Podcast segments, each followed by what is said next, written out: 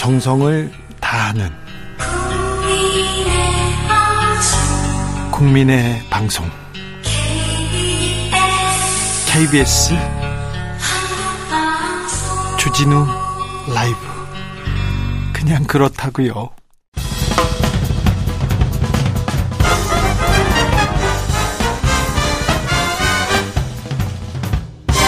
훅 인터뷰 모두를 위한 모두를 향한 모두의 궁금증 훅 인터뷰 국민의힘 새 비대위는 음, 넘어야 할 산이 많습니다. 대통령실은 해야 할 일이 많습니다. 그런데 영빈관 얘기가 나오고 있습니다. 민주당은 일단 수사를 받고 있습니다. 혼란스럽습니다. 정치권은 자 정치는 언제 이제 정상화될지 정치력을 보일지 한번 고민해 보겠습니다. 김재원 전 국민의힘 최고위원 안녕하세요. 안녕하세요.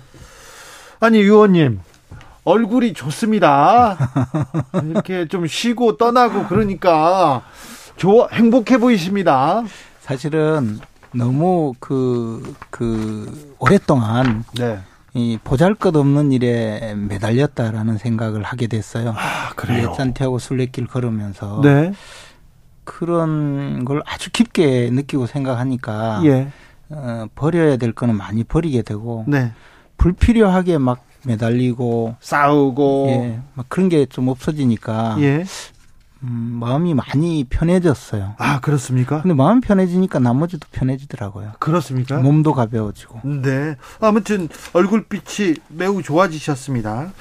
음, 자, 국민의힘 비대위 출범했는데 숙제가 네. 너무 많아요. 또 거기 생각하면 머리가 또 지끈지끈 하시죠? 아니, 뭐 그것도 이제 정리가 되겠죠. 어쨌든 네. 정리가 되는데 음, 비대위 출범 과정에 조금 그동안에 이제 이 정치 세력들, 뭐 대표적인 정당들이 이제 그 법적인 문제 또는 절차적인 문제는 좀 소홀히 하고 네.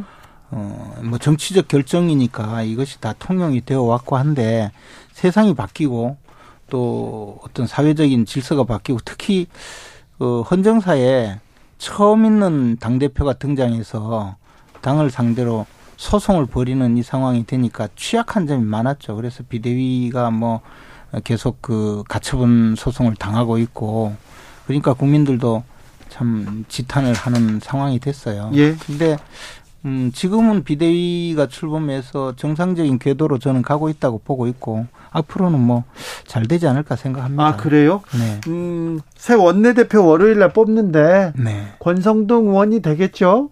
아니 권성동 의원이 물러나셨고 아니 그 주호영 주호영 의원이 되겠죠 그럼? 이제 뭐 들리는 소문으로는 내일 이제 후보 등록할 때 주호영 의원이 출마한다고 어 하는데 그렇게 되면 아무래도 주호영 의원이 다시 선출될 가능성이 높죠.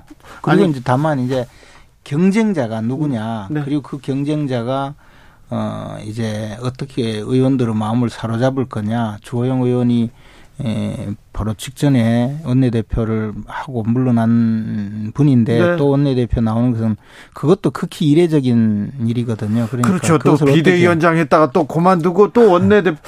아. 그래서 이제 그런 것을 의원들이 어떻게 받아들일지 그리고 국민의힘에는 과연 저렇게 사람이 없는지 또 그런 생각에 좀 신진기회의 다른 또 원내대표를 뽑으려고 할지도 몰라요. 그렇게요. 그거 물어보겠습니다. 국민의힘은 그렇게 사람이 없습니까? 국민의힘은 그렇게 실력이 없었습니까?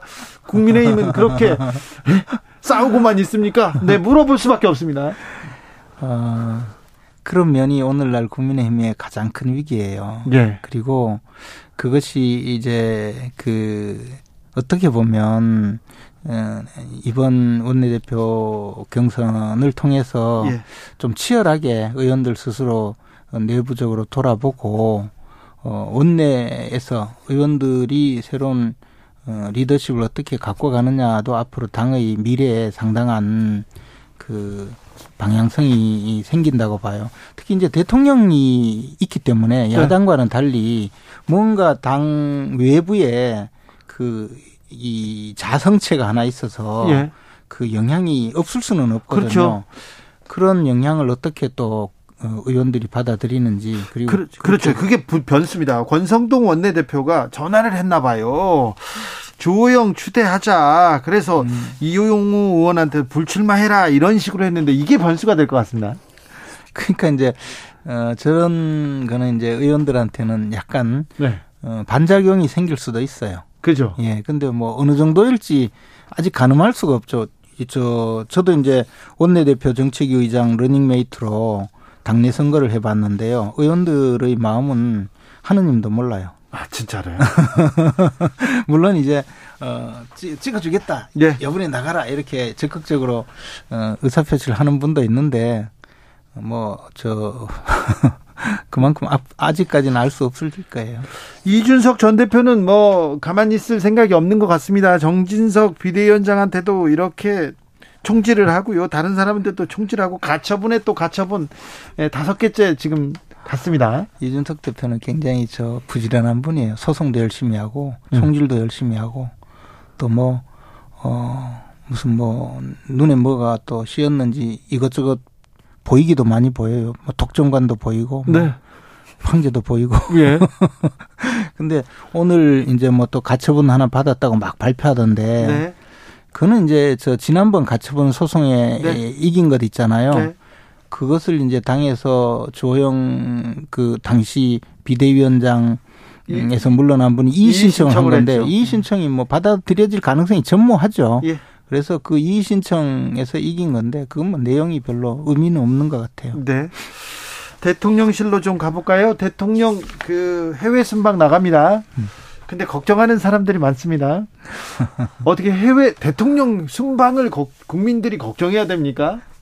근데 사실 문재인 대통령도 보면 해외 순방 가면 꼭 뭐 무슨 저 뒷말이 나오기도 하고 뭐 저 동영상으로 뭐 안 좋은 모습을 많이 보여주고 이렇게 했었는데 그랬습니까? 아니 뭐 문재인 대통령이 다자간 저 정상회담 같은 데 가면 혼자 서서 말도 못하고 다른 저 뭐 정상들끼리만 다른 정상들이 문 대통령은 약간 왕따 시키는 듯한 모습도 보여주고 어떤 때는 뭐 어, 사진도 못 찍어서 그러고 뭐, 뭐 또는 영부인께서 앞서가는 바람에 또 뭐 문제도 되고 그런 일도 있었는데, 음, 사실 이제 대통령이 해외 순방을 가면 그 전부 다 이제 국익을 위해서 일하기 때문에 대부분은 조그만 사소한 뭐 잘못 실수 또 그 또 저 조금 약간 어색한 장면 이런 것을 의도적으로 좀 덜 보여주고 예? 어좀 대통령이 국가의 대표기 때문에 네. 어뭐 예를 들어 미운 자식이라도 다른 사람한테 욕 들으면 기분 나쁜 게 가족이잖아요. 아, 그렇죠. 음, 그런 마음으로 좀 이렇게 에, 도와주는 마음으로 봐주시면 좋겠는데 사실 그 반대인 것 같아요. 조그만한 것도 전부 다 저는 문재인 대통령 그 시절에도 그런 뭐 그런 식으로 보도하거나 막 그 퍼나르는 그런 기사를 퍼나르는 건 별로 좋지 않게 생각했거든요. 그래서 어 윤석열 대통령이 그 해외 순방 가서 뭐또 김건희 여사와 관련된 뭐뭐 뭐 문제를 또 자꾸 제기하려고 지금 대기하고 있는데 그 대통령실에서는 각별히 좀 그렇죠. 친구가 없다. 전부 사방에 적이다. 이렇게 생각하시고 좀. 준비를 잘 하셨으면 하는 생각이. 이번엔 준비를 좀 잘하겠죠. 좀 조심했으면 좋겠어요. 네. 어, 지난번 수해 피해 때 처음에는 좀 부족함이 있었으나 태풍 왔을 때는 열심히 해서 잘했다. 이렇게 또 국민들이 또 잘했을 땐 잘했다고 해요. 그럼요. 예. 첫 번째 순방이 조금 아쉬웠지만 두 번째 순방은 잘하겠죠. 좀 아, 이것만 좀 음, 고치면 이것만 잘했으면 좋겠다. 좀 당부하고 싶은 얘기 있습니까? 그 해외 순방을 가면요. 그 사실 이제 그 윤석열 대통령은 음, 많은 것을 자꾸 그, 그, 저, 편하게 드러내고. 얘기하려는데. 예, 그것을 통해서 어, 국민에게 다가가려는 음, 그 생각이 좀 강하신 것 같아요. 뭐, 이 도어 스태핑이니 뭐 이런 네네. 것부터. 근데 이제 그런 것이 사실, 어, 정치인도 말을 많이 하면 또 꼭 그 꼬투리 잡히는 경우가 있지 않습니까? 네. 그래서 조금 보통 그, 저, 어, 과거에 우리 대통령들이 예. 좀뭐 답답하다시피 또는 뭐 불통이다 이런 이야기를 들을, 들을 정도로, 정도로 네. 사실 어 그렇게 한 이유도 신중했죠. 예, 조그만한 어떤 실수 같은 것을 어, 보이지 않으려고 한 것이고 또 권력은 사실 좀 신성 불가침의 영역에 있어야 그래야 그 권력 행사가 또 권위가 있고 그것이 또 어, 사람들에게 또 그 나름대로 네. 그 어, 정당성을 갖는 그런 면도 있거든요. 그래서 조금 노출을 좀 줄이시는 게 어떨까 네. 그런 생각입니다. 알겠습니다. 노출을 좀 줄이는 게 어떤지. 네. 그런데요, 음, 순방을 앞두고 네. 이 집무실 이전 2라운드가 시작됐어요. 영빈관요? 영빈관 신축 800억 원대 돈 들어간다. 그러니까 국민들이 아이고 살기도 어려운데 물가도 어려운데 이 얘기 나옵니다. 그래서 그, 그 우리 조선 왕조 때요. 보면 이제 처음에 한양으로 수도를 옮기고 경복궁을 지었잖아요. 네. 근데 임진왜란 때 경복궁이 불타서 없어지고는 그 경복궁을 선조 임금 때가 임진왜란이잖아요. 네. 그 조선의 정궁인 경복궁을 광화문에 있는 경복궁이 불탄 채 폐허로 두고 코종 때 즉 대원군이 중단할 때까지 졌어요. 그때까지 그것을 못 지었어요. 네. 한나라의 정 정궁을 네. 그리고 심지어 그 광해군 때는 월산대군의 개인 집인 그 월산대군 사절을 빌려가지고 궁궐로 덕수궁으로 지냈잖아요. 그만큼 우리나라는 이 궁궐 짓고 이런 데 대해서 전통적으로 국민들에게 대역사를 일으키는 데 대해서 굉장히 좀 부담감을 가져왔었거든요. 그렇죠. 가져야죠. 근데 이제 저 국가적으로 지금 이 경제 위기가 이렇게 있고 하니까 또 어, 이, 또 이제 사실 영빈관은 지금 건물이 그냥 있지 않습니까? 네. 그리고 뭐 대통령이 거기에 거주하지 않으셔도 되고 이렇다 보니까 이제 반발심이 앞으로 좀 생길 것 같아요. 그렇죠. 더군다나 이게 예산의 계상을 해서 어, 야당이 지금 다수당이고 예.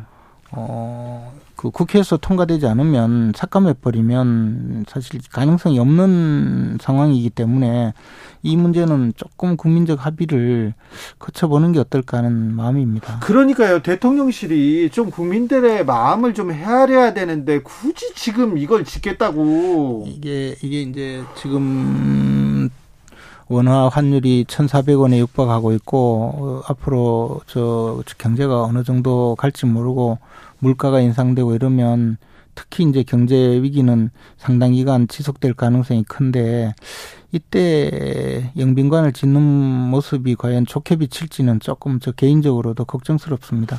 대통령실에서 분명히 엊그저께 김대기 실장이 뭐 모든 것을 정무적으로 생각하라. 어? 네. 정무적인 어, 관점에서 어, 이런 문제를 판단해 달라고 말씀하셨잖아요. 네. 그리고 대통령도 정무 기능이 뭐 어렵다고 하면서 정무수석실 쫓아내기도 하고 했는데 바로 이것이 정무적인 판단이거든요. 그렇죠. 이런 문제가. 네. 그리고 영빈관 문제는 어, 집무실을 옮긴 문제라든가 또는 관절을 옮기는 문제와는 또 달라요. 지금 그렇죠. 영빈관을 사용해도 되고 초기에 발표할 때 예. 국방부 청사로 옮길 때 국방 국방회관을 영빈관으로 쓰겠다고 국방 컨벤션을 거기 있지 않습니까? 네, 필요하면 또 청와대 영빈관도 쓸 수 있다고도 얘기했고요. 그리고 사실은 저 초기에 호텔 저 영빈관 내지 네, 리셉션장을 쓴 데 대해서 이게 뭐 낭비 아니냐 하니까 아니 저 사실 이 청와대 영빈관을 쓸 때도 어차피 음식을 케이터링 하기 때문에 비용도 같다고 이야기했었거든요. 예.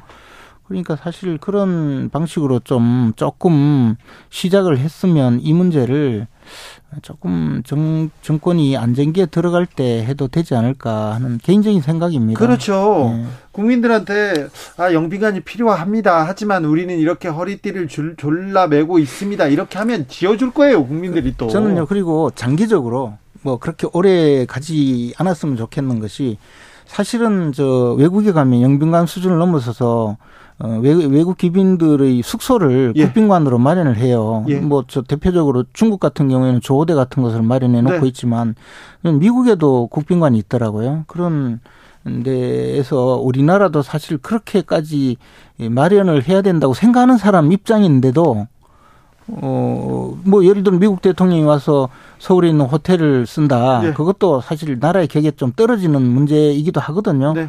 그렇기는 하지만 지금 과연 더군다나 또 좋지 않은 거는 이제 또 상당히 오랫동안 김건희 여사가 영빈관 옮길 거야라고 한마디 한 것을 또 지금 계속 또 이제 틀게 생겼어요. 예. 이제 이런 모든 것이 사실은 영빈관을 옮긴다, 새로 짓는다고 하면서 음. 영빈관 옮길 거야 그 목소리가 또 나옵니다. 갑자기 목이 타서 한 네.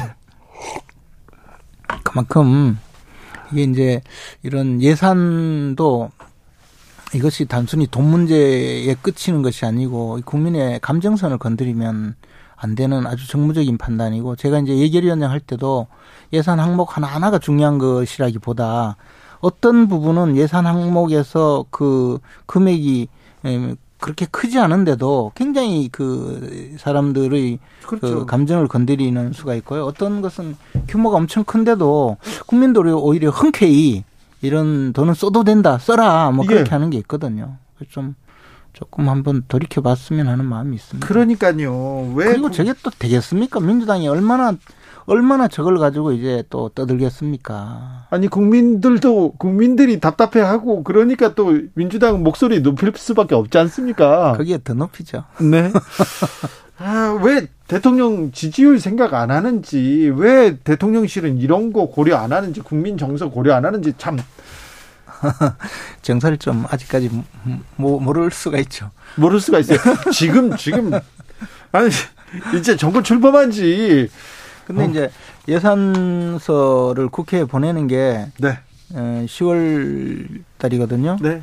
근데 거기에 들어가 있는지는 끝까지 봐야죠. 뭐. 알겠습니다. 음, 영수회담에 대해서도 질문해 주세요. 강피리님께서 얘기하는데 윤 대통령 영수회담 거부하면서 하고 싶은 게 있습니까? 무엇일까요? 물어봅니다. 근데 제가 알기로 최근 수십 년간 근 10여 년 이상 제가 이제 20여 년 그 2004년 국회의원이 됐으니까 네. 그때 이후로 영수회담이라는 이름으로 어, 야당 대표는 항상 영수회담을 요구했지만 어, 그걸 받아준 대통령은 없는 것 같아요. 네. 대부분 영수회담이라는 걸 정의하기가 어, 나름이겠지만 제일야당 대표가 대통령과 단둘이 만나자는 의미이거든요.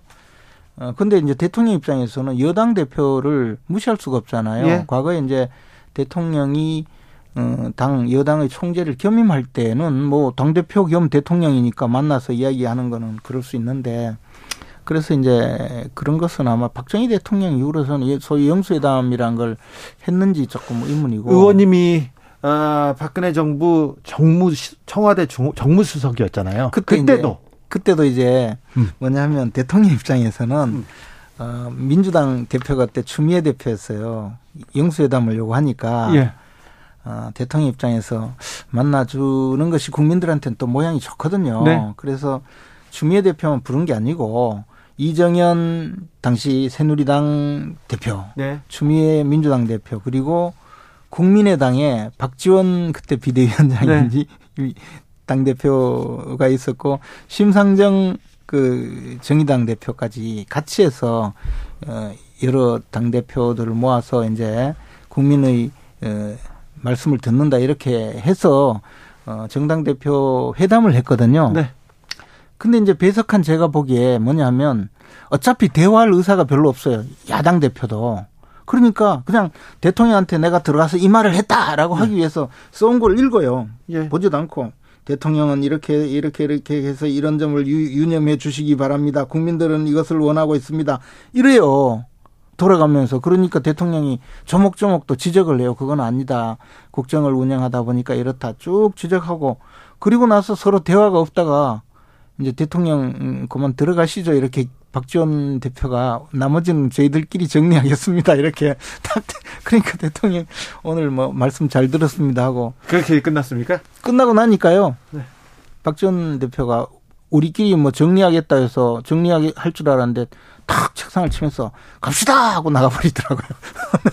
알겠습니다. 그래서 이게 회담이라는 것이 정말 하면 좋은데 오셔서 야당은 내가 대통령한테 이렇게 요구했다. 국민들은 목소리를 예. 전했다. 근데 불통이더라. 이렇게 이야기할 가능성이 99.99% 같아요. 아, 그렇습니까? 네. 나 또 그또 권력이 이면은 또 그렇군요.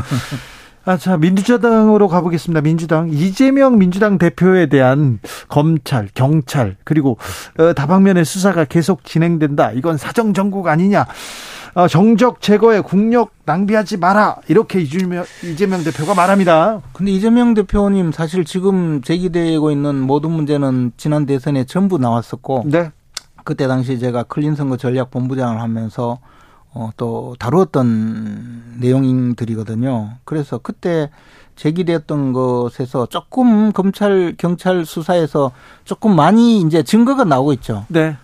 어, 만약에 지금 나오는 증거가 대선 때 나왔다면 이재명 대표가 사실 대선을 끝까지 치를 수 있었을지도 의문일 정도예요. 치렀을 거예요. 뭐 그래도 치렀겠죠. 네. 근데 이제 뭐 더 국민들이 예, 더 경악했겠죠. 그래서 어 야당 대표라고 해서 일반 국민들보다 아주 우월하게 없는 죄 있는 죄도 뭐 어, 덮고 넘어가고 어, 죄가 있는데도 처벌을 안 받고 하는 특권층은 아니거든요. 근데 네. 뭐 없는 죄를 뒤집어 씌우면 안 되죠. 예. 근데 이제 과거 문재인 정권이 들어서고 국정농단이라고 수사를 할 때 제가 그 수사를 여러 번 받았는데요. 그때 기세는 정말 없는 죄도 뒤집어 씌울 기세로 수사를 하더라고요. 김재원 의원은 약간 억울할 수 있습니다. 무죄를 받았고 검사가 계속 수사를 했는데 기소를 하고 무죄를 받았기 때문에 김재원 의원은 억울할 수 있는데 무혐의도 여러 건 받았어요. 알았어요. 김재원 의원은 억울했어. 근데 나머지 부분은 수사는 열심히 하고 잘 됐다고죠. 아니, 없는 죄도 막 뒤집어 씌울 듯이 많이 했죠. 뭐 윤... 계엄령 문건 가지고 맨날 뭐 흔들고요. 정무수석실 캐비넷 문건 뭐 네. 천인공날 사건이다 그러고 막 그랬어요. 아 그래요? 윤석열 검사가 그렇게 없는지 막 만들고 그랬습니까? 아니 윤석열 검사가 아니고 청와대 비서실장이 나와서 막, 막 했잖아요. 아니, 그러니까 그 수사는 윤석열 한동훈이 했지 않습니까? 아, 한동훈이 네. 했지. 네. 알겠습니다. 그런데 이재명 관련된 이재명 음, 대표의 아들도 이제 조사를 받았고요. 저는 이재명 대표 아들을 그 경찰에서 불러서 수사했다는 것은 네. 그는 좀 과잉 수사라고 봐요. 네. 왜냐하면요. 그 댓글 쓴 거 가지고 불러서 수사를 했잖아요. 그렇죠. 근데 이제 뭐 다른 증거가 있다면 모를까. 그냥 그거는요. 내가 그 이재명 어 대표 아드님의 변호인이라면 가서 아마 장난 장난으로 한번 써봤다 술 먹고 뭐 장난으로 써봤다고 그러면 어떡할 건데요, 그게. 그래서 그런지 몰라도 그런 것까지 하니까 욕 먹는 거지. 그러니까 이재명 주변은 그렇게 샅샅이 수사하고 김혜경도 부르고 아들도 불렀는데 왜 저쪽은 안 하냐 그러면서 김건희 특검법 민주당에선 계속 근데 얘기합니다. 김건희 여사에 대해서는 문재인 정권에서 2년 동안 그 어, 문재인 정권과 가장 밀접한 관계를 맺었던 이성윤 검사장 휘하의 특수부 검사들 총동원해서 총동원까지는 아니고 많이 동원해서 막 어마어마하게 수사를 했어요. 그리고 관련자들이 구속됐잖아요. 그럼 이 사람들이 예를 들어 정말 김건희 여사와 조금의 그 관련이 있다면 이 사람들 수사할 때도 나왔을 거예요. 근데 수사를 그만큼 하고 마찬가지예요. 당 대표이기 때문에 없는 죄를 뒤집어 씌워서도 안 되고 있는 죄를 덮어줘도 안 되지 네. 안 되듯이 대통령 영부인이라고 해서 네. 어 없는 죄를 막 뒤, 어, 그 뒤집어 씌워서도 안 되고 있는 죄를 봐줘서도 안 돼요. 근데 자꾸 있는 죄 봐주는 듯이 이야기하고 이재명 대표는 없는 죄 뒤집어 씌우는 듯이 이야기하는데 제가 보기에는 김건희 여사에 대해서는 그만큼 문재인 정권의 수사를 해서 나온 게 없는데 어떻게 더 하라는 거죠? 만약에 지금 수사를 해서 그렇다면 몰라도 2년 동안 수사를 했잖아요. 그리고요, 그때 만약에 털끝만큼이라도 나왔다면요, 아마 대선 때 대문짝만하게 터뜨려 가지고 윤석열 낙선 운동에 활용했을 거예요. 수사가 수사가 거기까지 미치지 않은 것은 아닙니까? 아니에요. 수사는 다 했어요. 제가 그그 그 부분도 제 업무 영역이었어요 대선 때. 그래서 그래. 제가 잘 알아요. 여기까지 들을까요? 네. 김재원 전 국민의힘 최고위원이었습니다. 감사합니다. 교통정보센터 다녀오겠습니다. 오수미 씨. 정치 피로. 사건 사고로 인한 피로, 고달픈 일상에서 오는 피로. 오늘 시사하셨습니까? 경험해 보세요. 들은 날과 안 들은 날의 차이. 여러분의 피로를 날려줄 저녁 한 끼 시사. 추진우 라이브.